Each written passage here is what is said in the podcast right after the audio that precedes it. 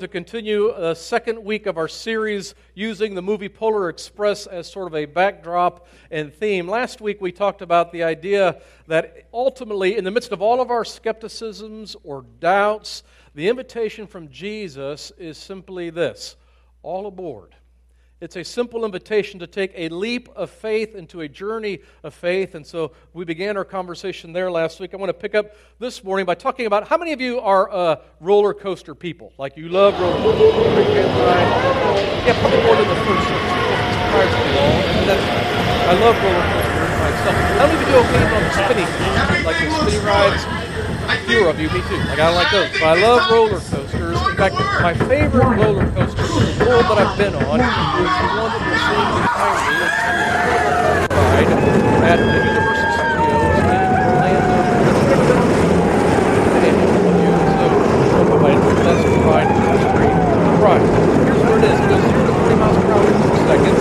At 100, 130 feet in the air, its top speed is 67 miles. But right when the ride takes off. And so the first time in my life, I felt uh, things kind of black out. No, I didn't black out. It's like it didn't black. So awesome. And that's what's happening. It's got seven of those inversions going into seven inversions. And the entire ride lasts for two minutes and 15 seconds. About it. How many have been on the Millennium Force at this point? Yeah.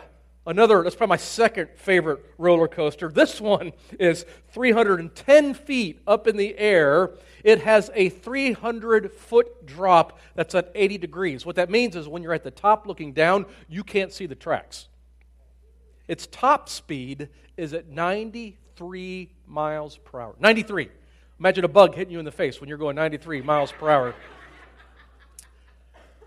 It has two uh, overbank turns, one at 122 degrees, another 112 degrees. It has two tunnels and two minutes and 20 seconds of pure thrill. Now, for a lot of people, they love roller coasters because they love that feeling of thrill and excitement and adventure and kind of that adrenaline rush that comes when you're afraid. In fact, I could probably fit almost everyone into two categories if we're going to go ahead and label people this morning. You are either motivated in life out of that sense of adventure, that sense of thrill, that sense of excitement, or you're the complete opposite and you're always trying to mitigate risks that are going on around you. And depending on which kind of person you are, it will affect your experience and what you see in every context you're in both people could walk into the exact same room and they will immediately experience and they will see two totally different things. The person who walks into a room who loves adventure, who loves risk, who loves the thrill and excitement will immediately gravitate towards an opportunity that has an unsecured end. Meaning, I don't know how this is going to end up, but I'm going to take it anyhow. They're the one that, if there's snacks in the room, they'll want to try the thing that looks the weirdest and that they've never had before. Ooh, I've never had one, and they want to try everything. Now, the complete opposite is the person who's trying to mitigate risks. They'll walk into the room, and immediately their eyes are scanning for the safest corner to retreat to, and the safest person to talk to, and the snack that is secure and safe. Oh, good, a slice of cheese and a Triscuit. And usually, sometimes, the person who lives a life mitigating risk trying to say, stay safe all the time, wishes that they could be more of a risk taker and more adventurous, usually. But then again, when all of your friends die in a sky jumping accident you're 100 years old in the nursing home, you can say, Who's laughing now? Yeah. Oh, pudding. I love pudding. And it's interesting to me, like when you just kind of study human behavior, how this love of that thrill and excitement and adventure and just fear, like loving to be afraid or to have, be scared, manifests at such an early age. I mean, just think about like the little, have you seen the little baby? You've seen oh, maybe this one where it, it's startled and it's scared, and then immediately starts giggling and wants to do it over and over and over again. Just that, that, that startled complex, you know, that sensation, and then the giggle that comes afterwards, and just do it again. Or even what about this, like the Jack in the Box? Like, you remember that what kind of toy from hell is this? Like, like, like I can't wait to be scared. Like it's going to pop out at me. Or, like, I've experienced this, like, anytime I've gone to a church camp and when I was in Boy Scouts, Boy Scout camp, when we're all sitting around the fire, do you know what stories all the kids always want to hear? Scary stories ghost stories. Like they want to hear about the kid who's at this exact same camp that 20 years ago was murdered. Like that's what they want to hear about. Like really? Like nothing uplifting? No, we just want to be, we want to be scared. And how, how many of us will actually spend money? We'll pay big bucks on a movie ticket and even bigger on the soda and popcorn to sit for maybe two hours to be scared out of our minds at any moment. How many of you have been to the Niles Haunted House? You know, been the now, yeah, quite a few of you have been like, more than the first service, uh, right? Why would you do that to yourself? Like, let's pay big money to have a clown with a chainsaw chase me around because that's a blast. Like, that's what's going on. Or even the extreme behaviors that we see all around us from bungee jumping, skydiving, the extreme sports, investing in the stock market, eating at Taco Bell can be a thrill and adventure.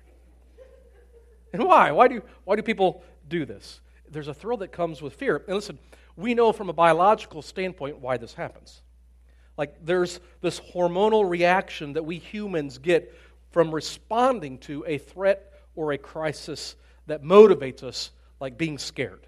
In fact, our entire species has survived because of it. That's how we survived the saber-toothed tigers. This is the same fight or flight syndrome that guarantees our survival. It's referred to as an adrenaline rush. Like in the moment, your body actually produces adrenaline that's coursing through your veins. And in the surge of fear and excitement, what's happening is you actually have a temporary increase in strength and power and heightened sense intuition. Like you're Spider Man for just a few seconds. There's literally an increase in mental and physical capacity.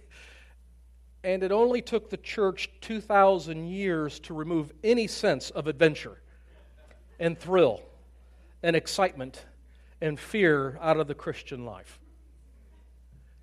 I mean, we so quickly domesticated Christianity to be anything but the wild, thrill packed, adrenaline rushing, extreme, God impacting world revolution that Jesus intended it to be. And I couldn't be any more serious. I can't help but imagine that most of us have no idea what it means to live out the picture of faith as an adventure full of thrill, excitement, adventure, and fear.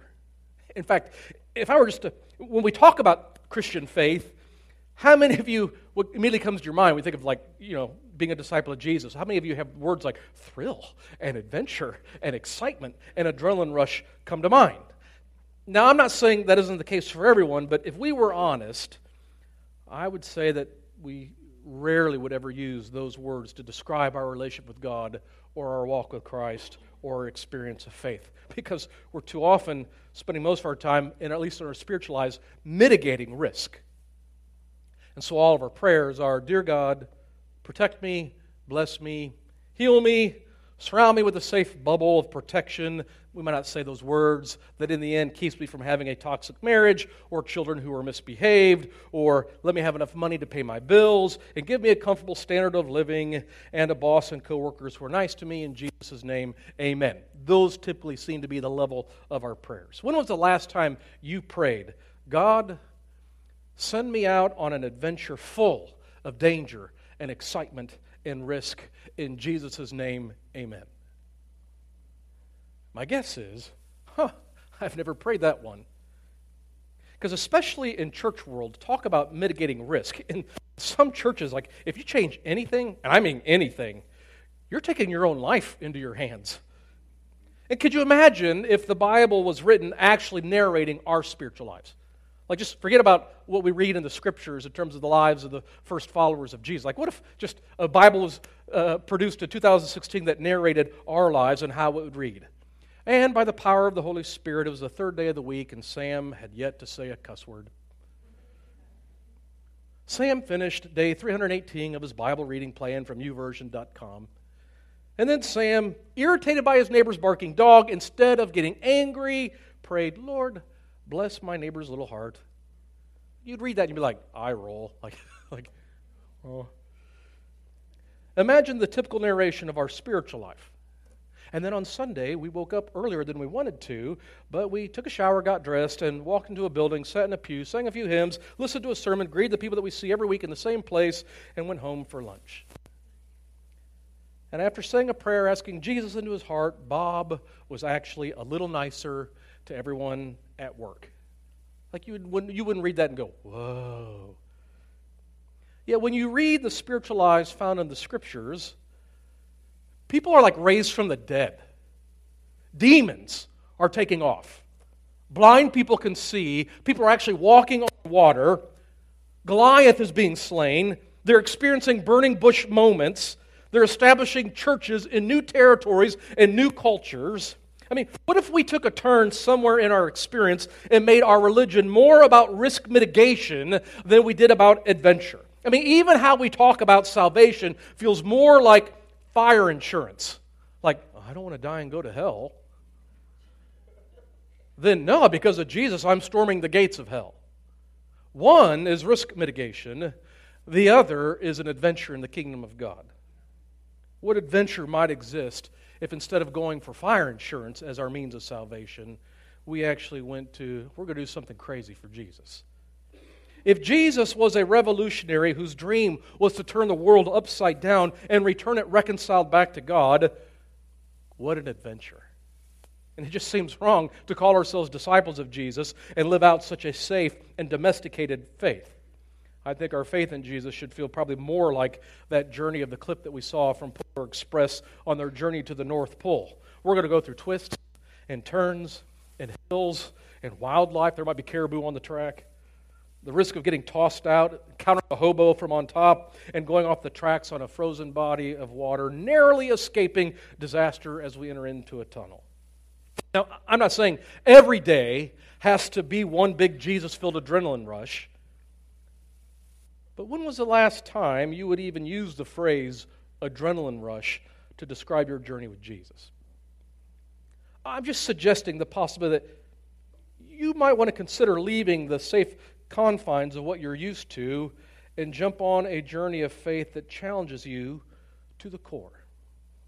That this week you might want to step out and rather than playing it safe, have the reconciling conversation with your coworker that you know has been brewing for years or step out and risk calling that family member that you got that big fight a couple years ago and before Christmas actually calling and seeing if, as much as it depends on you, you can bring about peace.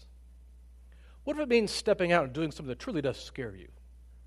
Like maybe volunteering in an area of help around us. Not, I'm not even into the church. I mean, just like somewhere even in our community that you typically don't do because that makes you nervous inside reaching out to the person that is most likely not going to be reached out to by anyone.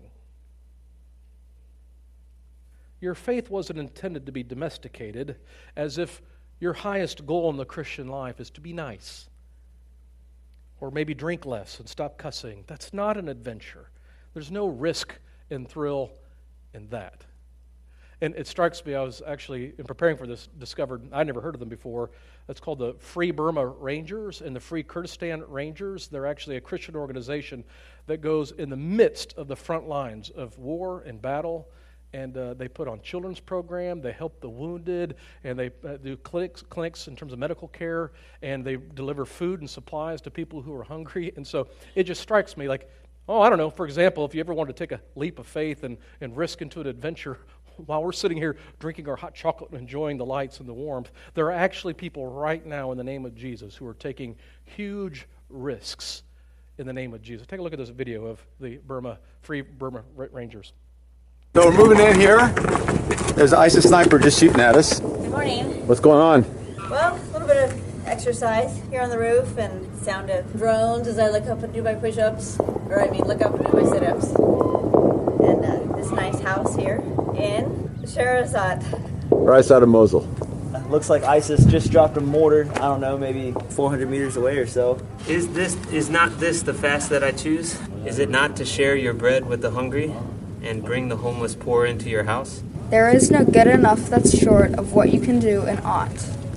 The flaw that may temporarily escape the eye and temporarily gets by shall weaken under the strain and wreck the car, ship, or train for this is true for all men and stuff. Only the best is good enough. Civilian who was shot by a sniper and brought in, he was shot about 20 minutes ago. Uh, it was a through and through wound, and uh, looks like a, it also fractured a bone.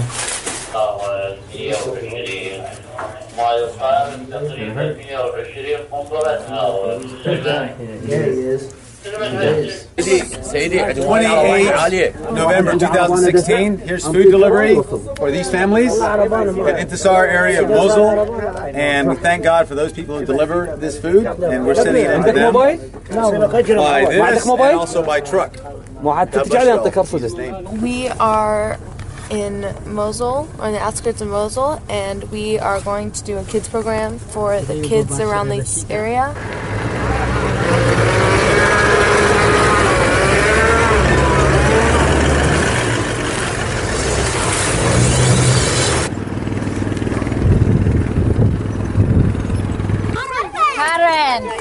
Sharavna. We came here because we hear about your problem and we want to tell you we love you. Marhaban. Marhaban. Marhaban. Ashlon ki. Ashlon ki. Ashlon ki.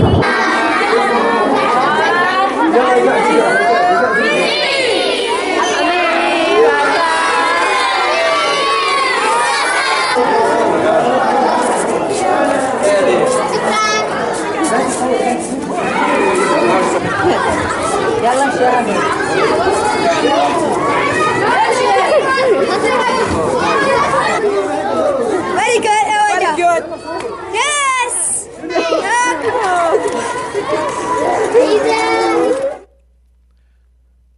Now, Could you imagine that in terms of like just talk about an adventure of risk? I mean, how many adrenaline rush would not take place if we're following the Iraqi army in Mosul? Like those are the things that, A- and if anything has been domesticated, I got to tell you, it's our story that we tell this time of year.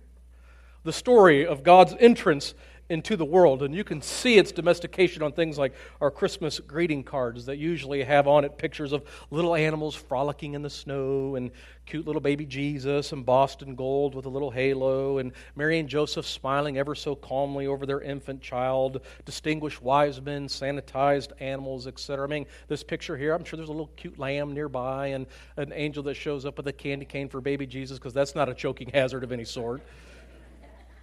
What I was just as the real story is anything but what you see on the Hallmark special and the greeting, the Christmas greeting card. In fact, did you know almost every event that surrounds the birth of Jesus, the very first word, like what has to be spoken first, almost around every turn of Jesus' birth? For example, when Jesus' uncle Zechariah finds out that he's going to have a son, John the Baptist, who will be the forerunner of Jesus, the Messiah, an angel shows up, and the very first words out of the angel's mouth is, Fear not. Or some of your translations will say, Do not be afraid. Or when Gabriel is sent to the town of Nazareth to speak to a teenage girl about the reality that she's going to be a pregnant virgin. You know what the angel has to say? Fear not. Or when Joseph finds out that his fiancee is pregnant and he is 100% sure he is not the father. And he's got to decide whether, as the law prescribes, he's going to stone her to death or whether he will exercise his option to kind of quietly divorce her. An angel of the Lord has to show up, and the angel's first words are, Fear not. Or when a bunch of shepherds who are just minding their own business, tending the flock, all of a sudden uh, the curtain of heaven opens up and there's an angelic choir singing in the middle of the night and causes them all sorts of adrenaline rushes. Do you know what the first thing the angel choir director has to say to those little shepherds? Fear not. This is why, is because, man, when God shows up, it's going to top any thrill or adventure or experience or extreme sport or a horror movie or a roller coaster ride. When God shows up, excitement is sure to follow. When God shows up, I mean, really shows up, everyone is about to experience a little adrenaline coursing through their veins. When God showed up at Mount Sinai and the people saw it, they begged Moses, You got to go for us. We- Do not even let us see the face of God. Or the writer of Hebrews reminds us in Hebrews 10:31, it's a fearful thing to fall into the hands of the living God. You want to talk about inciting adrenaline. Or Annie Dillard wrote recently, does anyone have the foggiest idea what sort of power we so blithely invoke? Or, as I suspect, does no one really believe a word of it? The churches are like children playing on the floor with their chemistry sets, mixing up a batch of TNT to kill a Sunday morning. It is madness to wear lady straw hats and velvet hats to church. We should all be wearing crash helmets. Ushers should issue us life preservers and signal flares, and they should lash us to the pews. Most don't get onto the Polar Express. It feels like, in, no, we got onto the, that train ride at the zoo. Anyone ever done the train ride at the zoo here? And let me just say something. I love the Potawatomi, I love the Potawatomi Zoo. But that train ride, it costs a little bit of money. It's too short. I don't get to see all the animals. It's, it's not what I call a thrill ride, if that makes sense. And for most of us, that's what our faith journey looks like, far more than the Polar Express. No, I'm convinced that's not the journey God intended. His journey is more like that adventure on the Polar Express, where the main character, the kid, is on a journey of faith, and he is a journey to a place of delete, to belief, and it's a perilous journey. And it's anything but safe. In fact, there are moments where it's quite dangerous, where it's thrilling, where it will require courage. Which, by the way, just as a reminder, is not the absence of fear. You cannot feel courage if you have no fear. Fear is moving forward in the presence of fear where the ultimate outcome is not clear. This is what you see over and over again in the Bible. You know how many times the Bible has the phrase, fear not, or do not be afraid? It's 365 times. Because the journey of faith should provide with it a great opportunity to be afraid. Could you imagine if walking into church you were greeted not with a bulletin or a coffee, but with a sincere warning do not be afraid? Is Sam's sermon that bad? No, no, I mean, God might show up. And I know sometimes we have a tendency to resist those things that scare us. And trust me when I say I get it. And it's always been that way. Like when you just go back in history, you could just see any time anyone's reached new heights, there's been controversy in it, or reached new speeds, there's been challenge to it, or new frontiers, or even new ways of doing things. Critics come out of the woodwork. You always have someone who's trying to stop what feels frightening, even when it comes to trains. There's a letter that was sent to, at the time, President Andrew Jackson from the, at the time, New York State Governor Martin Van Buren. He dated it on January 31st, 1829. Now, Martin Van Buren would later become the eighth president of the United States, but at the time, he's governor of New York, and he's writing a letter to Andrew Jackson about railroads. It says this Dear President Jackson, the canal system of this country is being threatened by the spread of a new form of transportation known as railroads the federal government must preserve the canals for the following reasons. One, if canal boats are supplanted by railroads, serious unemployment will result. Captains, cooks, drivers, hustlers, repairmen, and lock tenders will be left without means of livelihood, not to mention the numerous farmers now employed in growing hay for the horses. Two, boat builders would suffer, and tow line whip and harness makers would be left destitute. And three, canal boats are absolutely essential to the defense of the United States. In the event of the expected trouble with England, the Erie Canal would be the only means by which we could ever move the supplies so vital to waging modern war. And as you may well know, Mr. President, railroad carriages are pulled at the enormous speed of 15 miles per hour by engines which, in addition to endangering life and limb of passengers, roar and snort their way through the countryside, setting fire to crops, scaring the livestock, and frightening women and children. The Almighty certainly never intended that people should travel at such breakneck speeds. Sincerely, Martin Van Buren, Governor of New York. There's been a long string of domesticating those aspects of God that most frighten us or that we feel uncontrolled. But that isn't true to our story. And it isn't even true to Christmas. The original story contains three wise men who end up du- duping a king and becoming fugitives themselves or manipulation by a paranoid king. There's stories of mass murder, angelic visits by night with instructions you got to leave town now and head off to Egypt. a return after being in hiding for so long, the death of a king, fear of family succession, having to establish a new home and lay low, all the while contending with promises of messianic hope and expectation, and crazy old people in the temple prophesying that your son's going to save the world, but at the same time, a sword will pierce your own heart. And if you think that's crazy, you should read the birth narrative of Jesus in the book of Revelation, chapter 12, where war breaks out in heaven. You don't find that on a greeting card. Don't be surprised if the next words out of the conductor's mouth, after all aboard, that calls you to a leap of faith, will be, Oh, welcome aboard. Now brace yourself. This seems to me to be more in line with the Christian faith. Thank you for taking this leap of faith. Now brace yourself. It's like being on an airplane, right?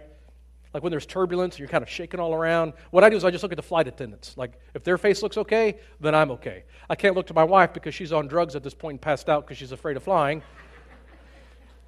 But if that flight attendant is still smiling and doing her thing, then I'm good. If they look like they're scared, then I know I'm in trouble. And the last thing I want to hear from the pilot over the loudspeaker is brace yourself and prepare for impact. But I think that might be more accurate to the journey of faith. Brace yourself and prepare for impact. I think this is supposed to be a life changing, earth transforming adventure. And this is the point of the story of Christmas. And I just want to remind you what the Apostle Paul told us, or at least told Timothy in 2 Timothy chapter 1, verse 7, where he says, The Spirit of God gave us a spirit not of fear, but of power and of love and of self discipline. The Spirit of God that lives inside of you does not give you a spirit of fear, but rather one of power and love and self discipline. He didn't call us to timidity or to risk management, to hedging our bets and trying to stay safe, but rather, oh no, there's adventure and danger all along this journey conflict with things that are opposed to your faith, conflict even from within as God goes about his work of pruning the things in our life that need to be extracted, conflict with life experiences that we need to reconcile with how do I take this life experience and reconcile it with my belief in Jesus? And I'm not saying it will be every day. You can't live your life on a roller coaster. And you won't survive long if your life is always skidding out of control on the ice headed into a mountain. But I would just ask you when was the last risk you took for the kingdom of God? What was the last risk that you took for the kingdom of God? What was the last great adventure you were on? What was the last thing you did for Jesus that scared you? That you knew if God doesn't show up, we're all in trouble? What got your adrenaline going? And that's what followers after Jesus should look like. I don't want my three kids, and I don't want your kids to think that the highest aim of the Christian life is to have a daily quiet time that leads them to not cussing, drinking, smoking, and being nice. That doesn't compare at all to Jesus' call. The disciples climb on board because Jesus is offering them something bigger than each one of them a chance to participate in God's revolution here on earth. And just by way of reminder, each one of them will give their very lives, literally, to that calling. And so last week, if the invitation was all aboard, this morning's admonition would be brace yourself. Because if you're following after Jesus, it will be for you, or should be for you, an adventure. Amen? Let's stand together. Let's pray.